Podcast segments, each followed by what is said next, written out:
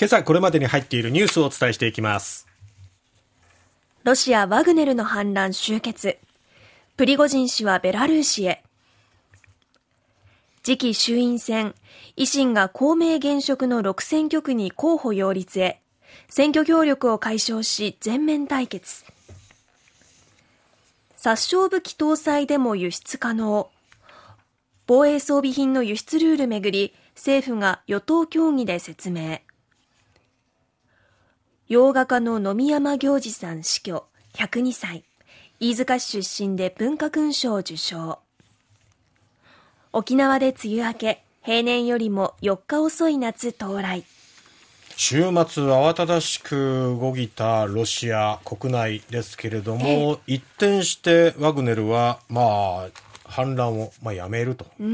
モスクワに向けた進軍をやめるというふうに表明しまして、1日で収束という事態になりました。はい、えー、各紙一面で報じております毎日新聞からです。ロシアのプーチン政権に反発して武装放棄した民間軍事会社ワグネルの創設者、プリゴジン氏は、24日の夜、通信アプリテレグラムで首都モスクワへの進軍を停止すると発表しました。ロシアの同盟国ベラルーシのルカシェンコ大統領と協議し事態を沈静化させることに同意したためということです。プーチン大統領はこれを受けてプリゴジン氏を反乱反乱罪に問わないことを決めました、ええ、そして進軍に参加したワグネルの戦闘員の責任も追及しないということです。反乱は1日で収束しロシアの正規軍とワグネルの大規模な衝突は回避されたということですまあ、プリゴジン氏は進軍停止の理由を流血の可能性が出てきたためと説明し部隊を方向転換させ拠点に戻ると述べました。はい。えー、ワグネルが、えー、ロストフ州の軍施設などを占拠して、えー、その後一部は高速道路を使って北上、西部のボロネジ、リペツク両州を進んで、モスクワまで200キロ以内の地点まで迫っていたということなんですが、えーボえー、ボロネジ州ではワグネルの車列に対するロシア軍のヘリの攻撃が報じられた。一方、プリゴジン氏は進軍の間にロシア軍のヘリを撃墜したと主張しておりましたが、この緊迫の事態打開に一役買ったのは、ベラルーシのルカシェンコ大統領だったわけですね。えー、24日の朝にプーチン氏と電話で調整し、そしてプリゴジン氏と協議し、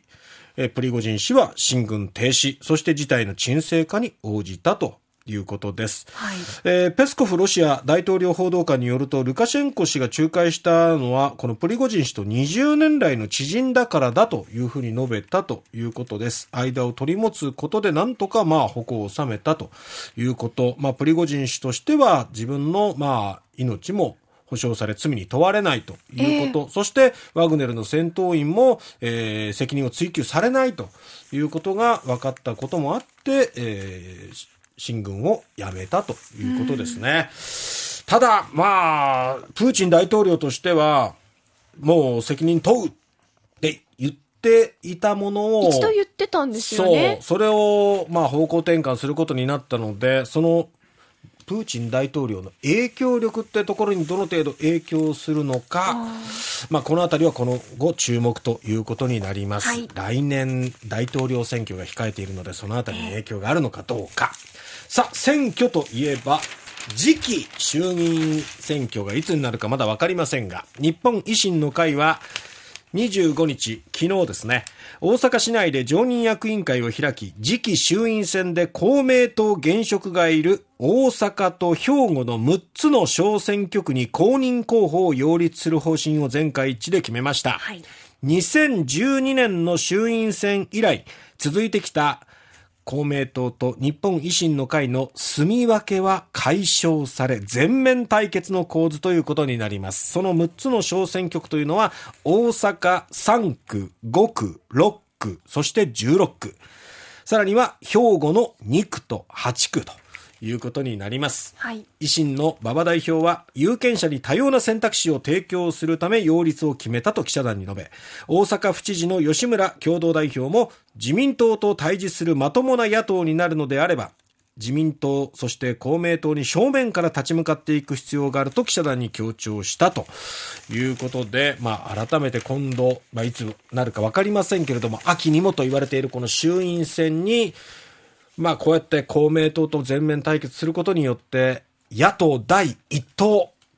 ここを狙っていくっていうところはね、鮮明になったのかなと思います。はい、さて、政府ですけれども、こちら西日本新聞の2面からですが、政府が防衛装備品の輸出ルールをめぐって現行制度で定められた警戒など非戦闘の5つの分野に使用目的が該当すれば、殺傷能力のある武器を搭載していても輸出可能と与党側に説明していたことが分かりました。